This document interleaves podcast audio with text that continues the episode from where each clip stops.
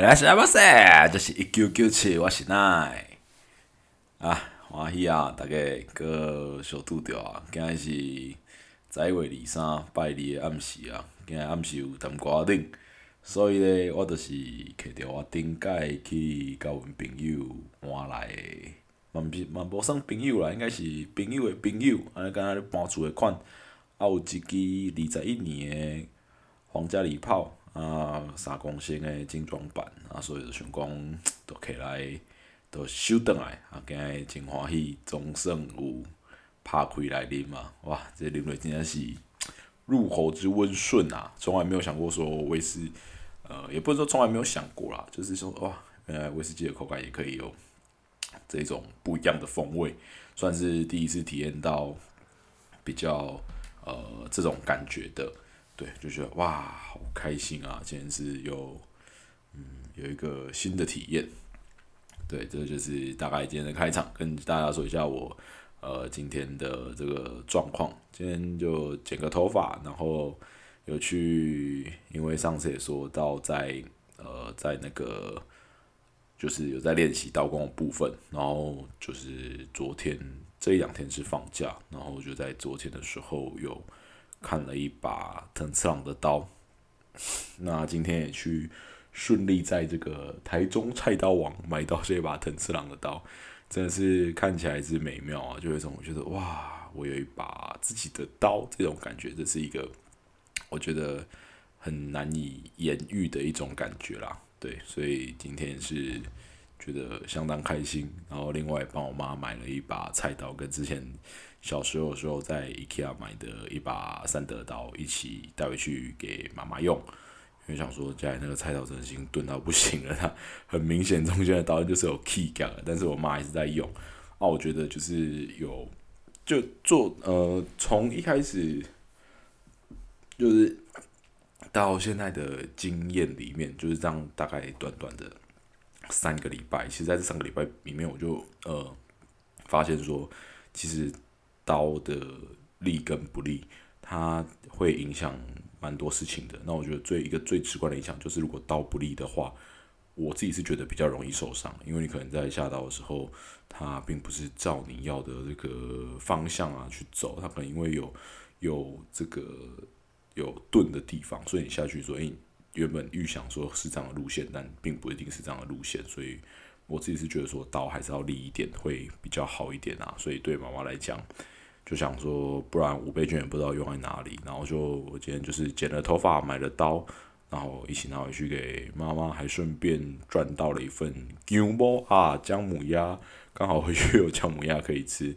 对啊，也是算蛮 happy 的。不过今天的录影就拖到比较晚，现在才开始做，因为今天白天也算是都在耍废啦。一啊，跟礼拜一跟礼拜二也是上完英文课之后就开始休息啊，昨天晚上是跟朋友聚会。这大概就是这两天休息的近况。呃，礼拜就是假日的部分，真的是呃有点不知道该怎么说。今这我觉得在这间公司上班，就会觉得说，哦，原来假日它其实也有相对那么不忙的时候。我礼拜六的中午其实是比较不忙的，但后来到礼拜日的晚上啊，真的是哇，突然忙起来。我原本想说。礼拜日的晚上就可以解脱了，可能七点啊半之后就可以趋缓，但没有，其实一直延续到八点之后，可能大概到八点十五、八点半，通常这个这个时间已经是在收了，但到这个时候还是出场。我想，哦，就是今天的个人比较反常哦，这样子，但就是就是也没有关系啊，反正什么样的情况跟什么样的这个状况都会遇到嘛，这都很正常，也没有什么关系。这就是日常日常生活的一个部分。然后呢，今天买了这把藤上刀呢，花的钱也不多，其实就两千九。我自己个人来说，我觉得是非常的划算，因为这种东西其实，呃，因为我自己觉得刀这种东西它可以用非常久，而且，嗯，我觉得我可能我这个人就是喜欢比较自己的东西，那我觉得是比较顺手的，而且我可以跟他。培养出一份感情，那在这个过程里面是，就可能在磨刀干嘛，我就知道说哦，这个自己相处下来，长久下一种这种，看有没有机会达到一个人刀一体的感觉，自己想想觉得蛮好笑的啦。对，那这就是今天大概去买到的一个过程。哇，最近真的是非常的冷啊，这一两天真的是非常的冷。各位朋友也是，呃，如果刚好听到的话，你在台湾，那你要想要注意保暖，因为真的太冷了。我甚至前几天有听到之前在做保险的时候的一些同事在分享说，因为这两天的关系，然后甚至他有保护是呃一个三十一岁的，然后呃好像是女性吧，那她也是有这个呃持续运动的习惯，然后身材就是各方面的这个健康指数也都是蛮标准的，结果。常在昨天还前天的时候，因为就是心肌梗塞就走了。那其实这个温差大，多少还是会有点影响啊。大家在自己要多少注意一下。幸好到时候听到的时候，真的是觉得哇，真的是很世事无常吧。嗯，这就是之前在保险产业的一个自己比较容易会有的一个心态啦，就是自己会担心这件事情，所以自己对保险的规划也是规划的蛮充足的。然后最近这一两天，昨嗯昨天回去的时候，因为因为就是因为还没有跟我爸妈讲说，我已经离开离开之前那个银行的贷款了，这样子贷款部门，然后就先去泡咖啡厅泡了一下，大概泡了一个下午吧。那昨天就在看书，那最近在看的这本书是。也是关于应该这应该算分类算心灵成长类吧。我去拿一下书，这本书的书名叫萨提尔的自我觉察练习。那我现在并嗯还没看完啊，我大概看一半左右，因为我觉得自己觉得这本书是呃蛮好读的，对，它是我觉得蛮蛮蛮轻松看的一本书，所以我昨天看大概看了就直接看了一半左右啊，这是我女朋友给我的。呃，就是她之前在读书会读的书啊，我就把它拿来看，这样子，我自己觉得读起来是蛮有趣的，然后，嗯，能够蛮怎么讲呢？有一个简，就是我觉得会有一个给我一个像是一个 SOP 的判断，那我就可以判断说，诶，或许这个我现在的情绪啊，或者是我的状况、我的感受、我的需求是什么，然后去。去做更深层的探讨，然后去做相对应的，这样子我改变了我的内在之后，我才可以在我的外在行为上面表现是能够，我才能够期望说我的外在行为会有表现。不然，通常在遇到一样的事情的时候，我们没有察觉到问题在哪里，我们会做出一样的行为判断，所以会表现出这样子的行为。那我自己觉得这样是蛮有用的，所以这样在练，这样他给我。觉得是也很好练习，在日常生活中也很好，嗯，不一定是自己啊，说不定可以用别人来练习啊。因为坦白讲，别人不一定知道你在干嘛了，那你就自己可以练习一下，说，然后或是以别人的情境来做练习，那自己在思考上这一些事情，我自己觉得是很有用的，因为我以前我这一类的。这一类自我察觉的自我觉察的书，其实以前有多少有看过，但是在这一本来讲，他讲的我觉得更算是浅显易懂，而且有一个简单的练习方式，可以直接让你练习。那以前的话，可能就是自己在那边想啊，然后觉得说，诶，自己是这样吗？还是自己是那样啊？我觉得在可能像比如说看星座好了，星座也是一种哦，算自我察觉。说，诶，对对对，因为因为以前我看说，哦，今天是。假设以我自己来讲，很像水瓶座，你说哦，对，水瓶座是这样，水瓶座是怎样怎样，但别人说不定不一定是这样觉得啊，就是别人觉得你是怎样，就我就自己觉得自己觉得跟别人觉得的我应该是不一样的，对，难道可是难道自己就会比较了解自己吗？我有时候觉得其实也不一定，因为就是从呃。就因为都从自己的视角来看啊，是没有办法看出一个完整全面的自己啊。那当然，有的人对自己的感觉或者是的那个自我觉察的能力是非常的高，那当然就另当别论。所以我就是觉得可以用自己，然后跟别人来做一个算是交叉比对，就对答案的一个动作嘛。那如果诶这一致的，那我觉得应该应该就是蛮一致的。那如果哪边有觉得，诶，不一样，然后甚至差蛮多的，那就可以知道说到底是可能是诶自己觉得感自我感觉良好呢，还是说其实是可能别人的感觉刚好错了，那一个不对，那两个、三个、四个、五六个，对啊，就多几个去做对答案的动作。如果真的是有兴趣的话啦，我自己觉得是蛮多方法可以去做这件事情的。这种事情就很像在，比如说在股票市场上好了，就是在这个投资市场里面，那那怎样说？比如说有的人就是呃会崇尚说，像是比如说价值投资，或是这个动能交易，或甚至有人是做当冲的部分。那怎样？你你可能有的人会想说，因为我之前有朋友会问我说，那到底我该要做什么，或者是我适合做什么，或者是我该比如说有这个很多的面向去做判断的，什么像呃基本面啊、筹码面、技术面，或者是这个 消息面，对这一类的，到底要怎样才可以？就有人会问，有的人会可能会问说，然后会想说，到底是怎样才可以算是这个？就我我知道怎样才知道什么方法适合自己。其实我觉得最简单的就是股市这里就这个比刚刚那个更简单的，因为这直接就有答案可以对啊。答案是什么？答案就是绩效啊，答案就是你的报酬如何啊，你的获利如何啊。那如果你的获利是好的，比如说其中某个方法，你用基本面这个方法，然后你在你在做股票的时候，你都是有好的获利，可能像有十个 percent。那如果你用技术面来做的话，你发现自己不适合用，也不会用，那你可能呃就是。只有比如说可能五个 percent 这样子的报酬，那当然通常人都会选项去偏向这个，呃，就会选项比较高报酬的嘛。因为如果我们进入股票市场里面，大家通常都是为了可以让自己的资产变得更多，那我们当然是追求大的，所以就会往这个自己厉害的长处的地方走。那当然并不是说什么要一定就是某一个流派，就是做技术面，就是哦，单纯就只看这些。很像财报啊、资产负债表啊，或者是这些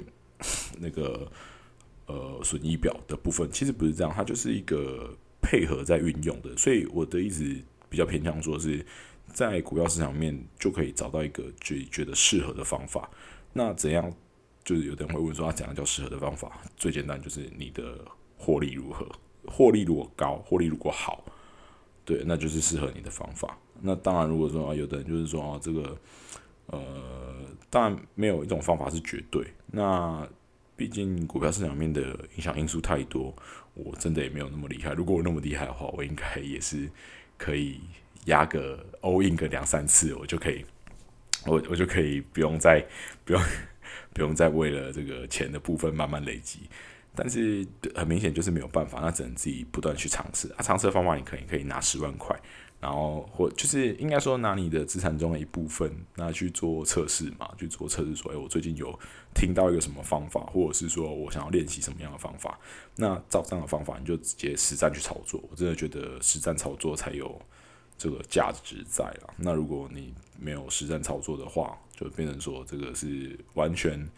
不知道说到底有没有用啊。因为如果只是自己单纯做记录，那没有真的钱就是。真枪实弹在里面，我自己觉得，呃，完全不一样啊！就可能有钱在里面，自己的心态，然后跟对这些消息的辨别分析是如何，你我这样才可以有知道最真实的反应是如何，才可以知道说自己怎样可以去做修正，这样才是最真实，而且是最让自己可以进步的一个方法。我目前的话，到现在我也是做这样子的呃动作，就是那时候我可能在。五月那时候，或是五月的时候，疫情又爆发的时候，就很明显，很多东西都直接砍掉了，就是砍在一个完全的阿呆股，你随便真的是完全不理它，流畅到现在来看，那一定是赚到翻掉，真的是就是在那之前买点位也都是非常，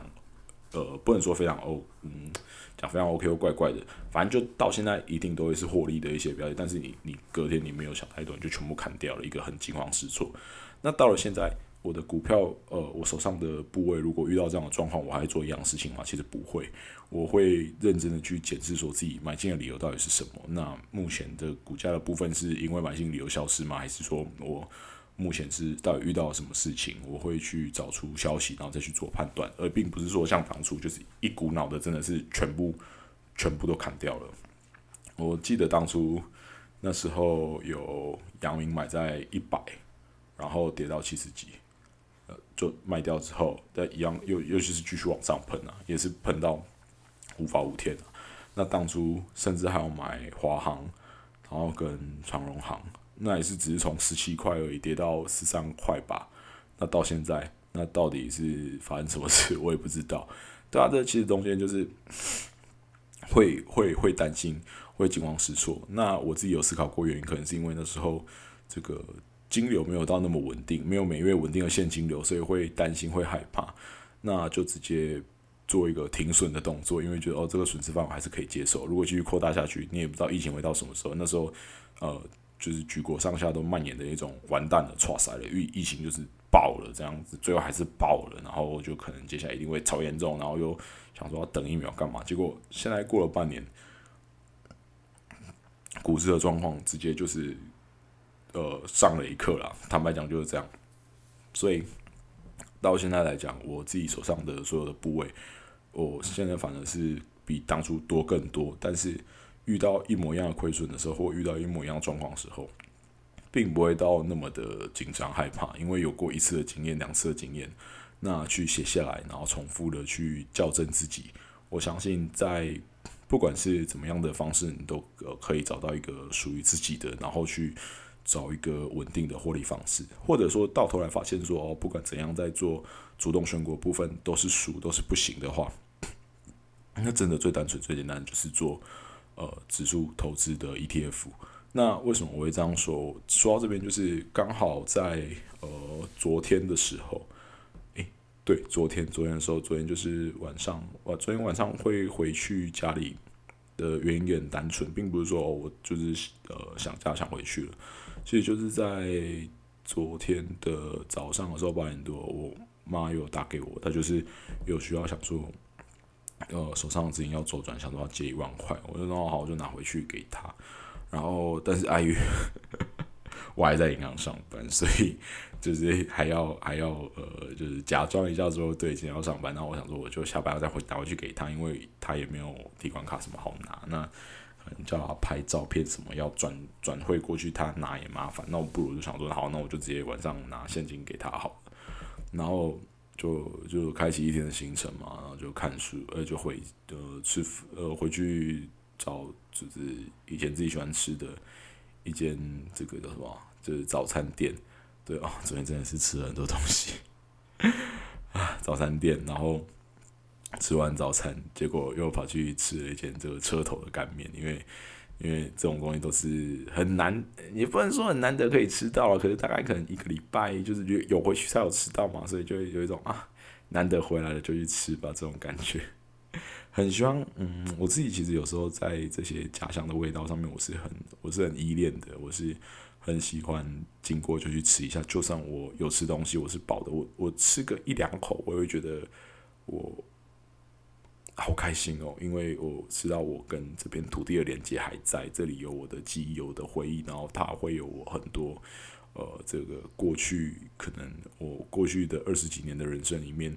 它都有它的每一个片段的位置。我回去就会喜欢去细细品味这些东西。有时候是其实也没有想太多，就只是说哦，回去就吃。那对我来讲会是一个，呃。我我觉得也是蛮舒压的啦。我知道说哦，我跟这片土地的连接还在，我我热爱他们啊，我喜欢他们，我喜欢这里的人事物，这样这种感觉。对，那回过头来讲，就是呃，就吃完东西，然后就反正就拿呃就回家嘛。那遇到我妈这样子，然后就拿钱给她。那后来就是中间刚好有客人来了，那也聊天都聊得蛮开心的。中间谈的蛮多这些，就可能有点像政治议题啊，因为刚好那个客人的。呃，他有遇到一些他们地方上的一些政治问题，这样子，因为他自己有在类似像参与政治啊。那当中我其实是就是这个是一对夫妻，那我也都叫哥哥跟嫂嫂。那 我真的是很明明显感觉到这个嫂嫂有一点对于他的先生要呃参与，好像参与地方政治这种事情是有一点一点点的这个怎么说呢？一点点的这个。好，其实不是一点点啊，我觉得她心中是有蛮多的委屈，但当中间也有说到说，可能像呃丈夫对小孩的事情，其实知道的不多，或者说什么事情都针对她来，可能像呃她的婆婆也会说啊，我我我先被宠这啊，我先被养这，那，那那嫂嫂她作为就是在在这个父权的，我觉得这个地方的父权观念比较重。那可能作为这个媳妇，大家觉得说，干他到底搞屁事哦？你别你你别冲啥？你甲恁囝讲，你甲我讲会冲啥？还是恁囝做的决定？毋是我，毋是我叫伊做的，我无遐伟大。这种感觉，那当然在这个家庭中间的，哎呀，反正就是被夹着。我真的觉得嫂嫂还是蛮辛苦的。不过这就是会遇到的一个状况跟事情。那刚好就是昨天有回来有聊这些。哦，whatever，反正就是后来他们离开了。那我妈就，我后来在跟我妈聊天的过程当中，我妈就突然有跟我提到说，她有想要把她的老退，就是去把她的劳保去，反正就做退休的动作，然后想说拿着大概一百出头万给我，然后来做在股票上的投资规划。那我当初一心里想到这件事情，我想说，如果因为其实，呃，这另外一方面又牵扯到说，我我知道可能我妈的个性，她并不是一个可以稳定的，或者是说一个可以对，因为应该这样讲，他们对于定期定额或者是这个事情 ETF 的概念没有很深。那我也必须坦白讲，这个嗯，这笔钱我会把它定位成是一个，他不要想什么，我觉得他至少是不要有嗯这个太大的。风险，那不要太大风险，就真的是就像我刚刚讲的啊，我我会直接做选择是做这种市值型的投资，因为必须坦白讲，单一个股的风险太高了。那这笔钱对他来说又是一个算是退休金的部分，那要花多久时间那不见或怎样，那当然是另外一回事。不过最重要就是我会思考到的第一个点，就是我想要它是一个稳定可以增增长的一个。状态下去做配置，所以我并不会想要给他一个太高的风险。所以我当下想的就是啊，我想要做，如果是真的有这笔钱的话，我心中就开始有一些想法，开始有一些打算。如果说真的是拿这笔钱来的话，我应该会把它全数去做定期定额的这个市值型的投资，而且在初期的时候，我应该会留下可能。比如说三十万、二十万放在手中，那这是为了什么？其实很很简单，很坦白讲，就是为了我妈可以随时方便提领啊。因为我必须坦白讲，这笔钱放在这里啊，它并不会真的，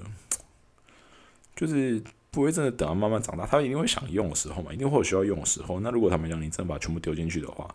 我我必须说真的，如果那时候刚好遇到一个股市的一个修正或者是一个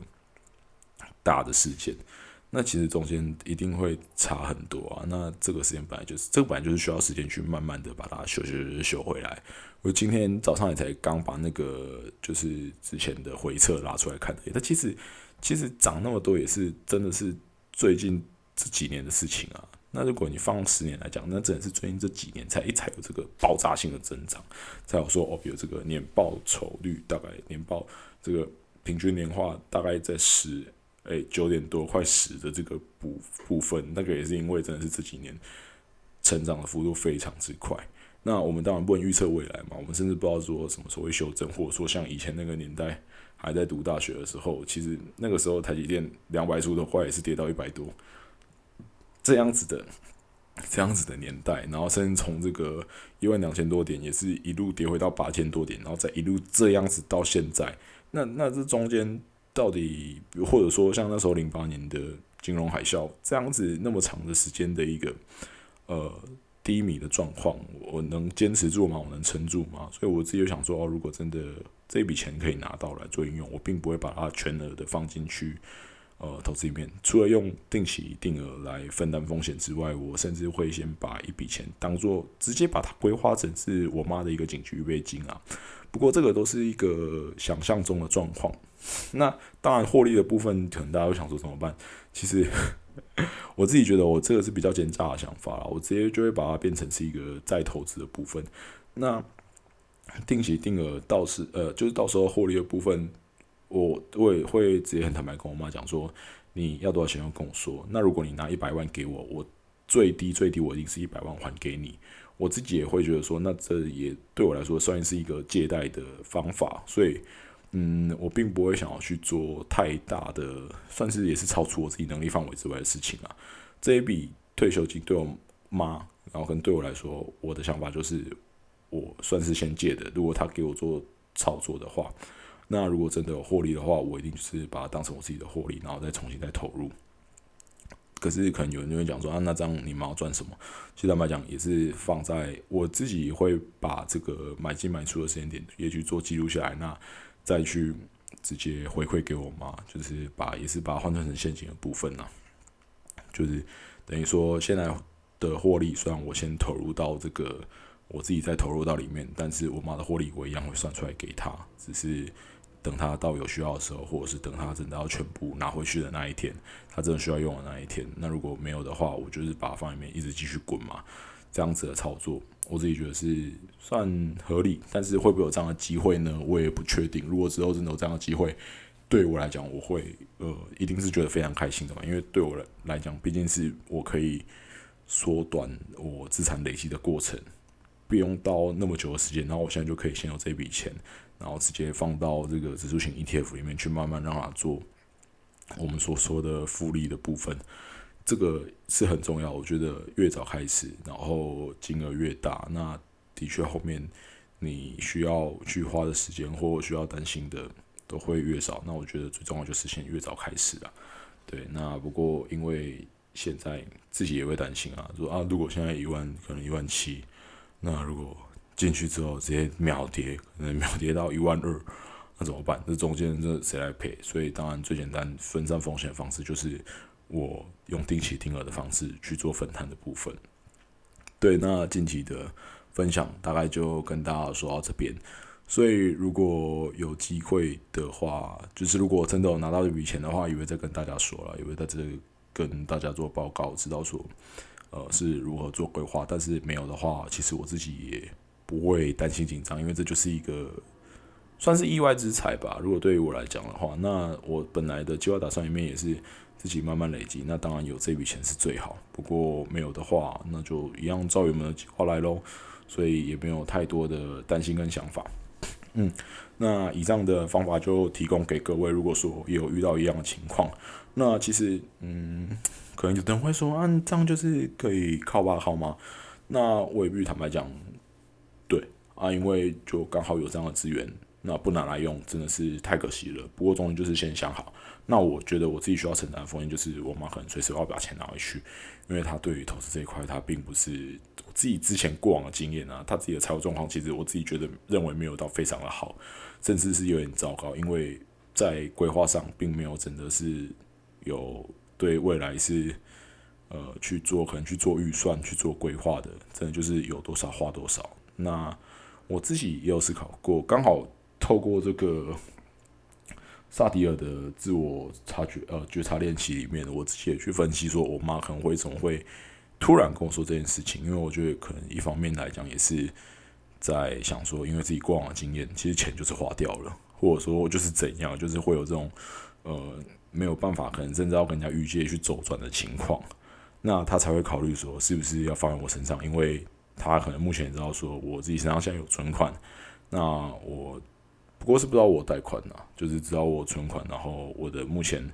的现金部分也有在缓慢的增长当中，所以会觉得说，诶，这方面是可以被信任，甚至可以被交付的，那是可以让钱变多的，这样的去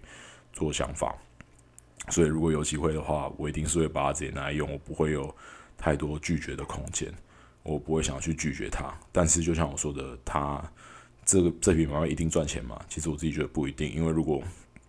真的我已经投了，假设这一百万进来，我已经投五十万进去，结果我妈中间突然跟我说要全部撤出，那就变成说我